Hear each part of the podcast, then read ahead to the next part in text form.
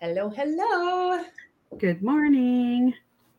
I'm It's not raining here yet. I'm in I'm right south of Seattle, Washington, and it has been raining since we've been here, which I'm like, well, that's typical. That's what you hear, right? And then the guy that checked us into our um, the campground that we're staying at said, no, they've been actually in a drought, and so they were thrilled to get the get the rain. So, but we still had a great time. We were at Pike's Market um down there. And like on the um, where the piers are we were right down there did a lot of walking in the rain but it was still fun. The market is all covered.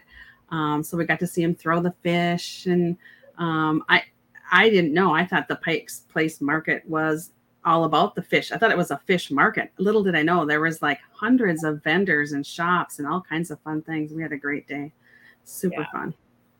Yeah, that's my old stomping ground. So I was raised in Spokane, Washington, but we would make an effort to get to Seattle quite often. That was like going to the metro area for us. So, and then um, early on in my advertising career, uh, when I worked for Best Buy, we did a commercial where we featured the the throwing fish guys. Oh. Actually, there's multiple throwing fish guys uh, vendors at Pike's Market, but in the day there was only one, and we used them in one of our commercials, which was kind of cool. So, yeah. So, and then we're counting down the minutes until you come back.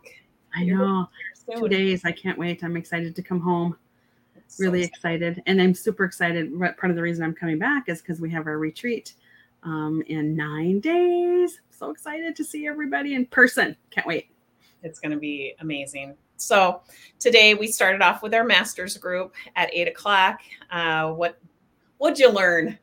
well i loved it the question that you threw out there today it was um, what it's so dark in my camper right now um, what am i trying to control and it was interesting to see what the uh, the different responses were but there were several that had to do with children you know how we want to control our children and how hmm, that seems to backfire just about every time right. And how our need to control stems from kind of a, a disalignment we have with ourselves, quite honestly. So um, you really want to kind of get to the root cause of why you think you need to control. And that that takes, you know, um, you being honest. And I know so many of us will argue that no, I really want to control what my kids are eating so that you know they grow up healthy and strong. Well ultimately you cannot control your children. They are going to make their decisions which is what you want for them. You want them to learn through trial and error through building you know resiliency. You don't want to strip away their power and their um, you know decision making skills you want to empower them to learn through their behaviors and um, paving a path for them so that they don't you know experience anything unwanted any unwanted feelings is really a disservice. And i would say you know that's one way to think about it but the other way to think about it is what are you making it mean about you when you're not able to control their actions? Like or when they are um, doing something that you would rather them not be doing. Like, what are you making that mean about you? It's a good question to ask yourself. So that's where we spent our time in masters and then self made mind and body. What did we talk about? What'd you learn there? Yeah, you know what? It was interesting. One of the gals was sharing her frustration with how two of her favorite things that she likes wasn't on the the food list that we actually provide. It's- It's basically pages and pages and pages of foods that we just highly recommend because of the health properties of those foods, right? And um, then she um, kind of did her own little test and she ate some of those favorite foods that weren't on the list and she tested her blood glucose glucose and saw how high it was. And boy, did that open up a great conversation. Yeah. And that's a good thing, right? So she was having this very dramatic thought of, I can't have this because it's on the list, which made her feel frustrated, which then had her going into all sorts of negative self talk and looking for evidence of other things that she can't have, which just kind of compounds that frustration, right?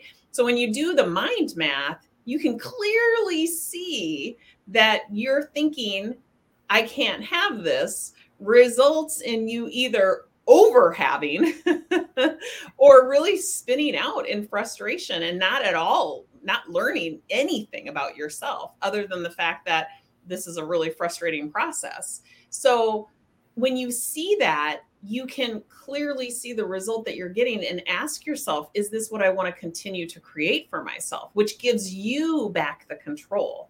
It's not that this program is telling you you can't have this and you legitimately can't have this. That's not that's not even true. Like you have free will. You can have anything you want. But if your ultimate goal, if your deepest desire is to, you know, lower your risk of chronic illnesses and diseases, then you might want to follow that suggestion, but you don't have to. And the whole I have to is what's ultimately creating the frustration.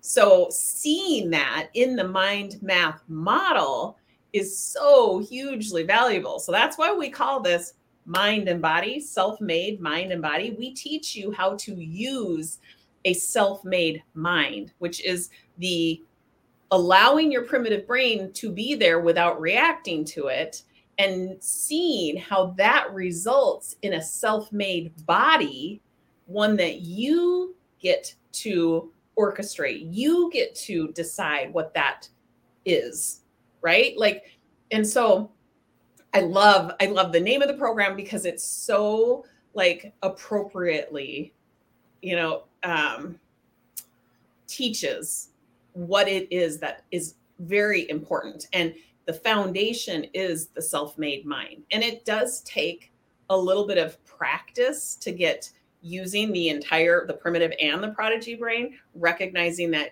you're reacting from primitive brain thoughts does not typically get you the results that you want. And that recognition, noticing the primitive brain thoughts is the very first step to tripping the trigger of your prodigy brain. So we're just turning down the volume of the primitive brain thoughts and turning up the volume of the prodigy brain thoughts. And that ultimately results in you living a life through utilizing your self-made mind. And so I uh, I love the program. It's fun to get into the weeds and talk about things like oops, things like gala apples. um, but it's also fun to like pull way back and to show people how their primitive brain, when it's not being managed, almost always creates net negative results or results that they don't like. And and then to enlighten them on how to change that is like so awesome, right? Exactly.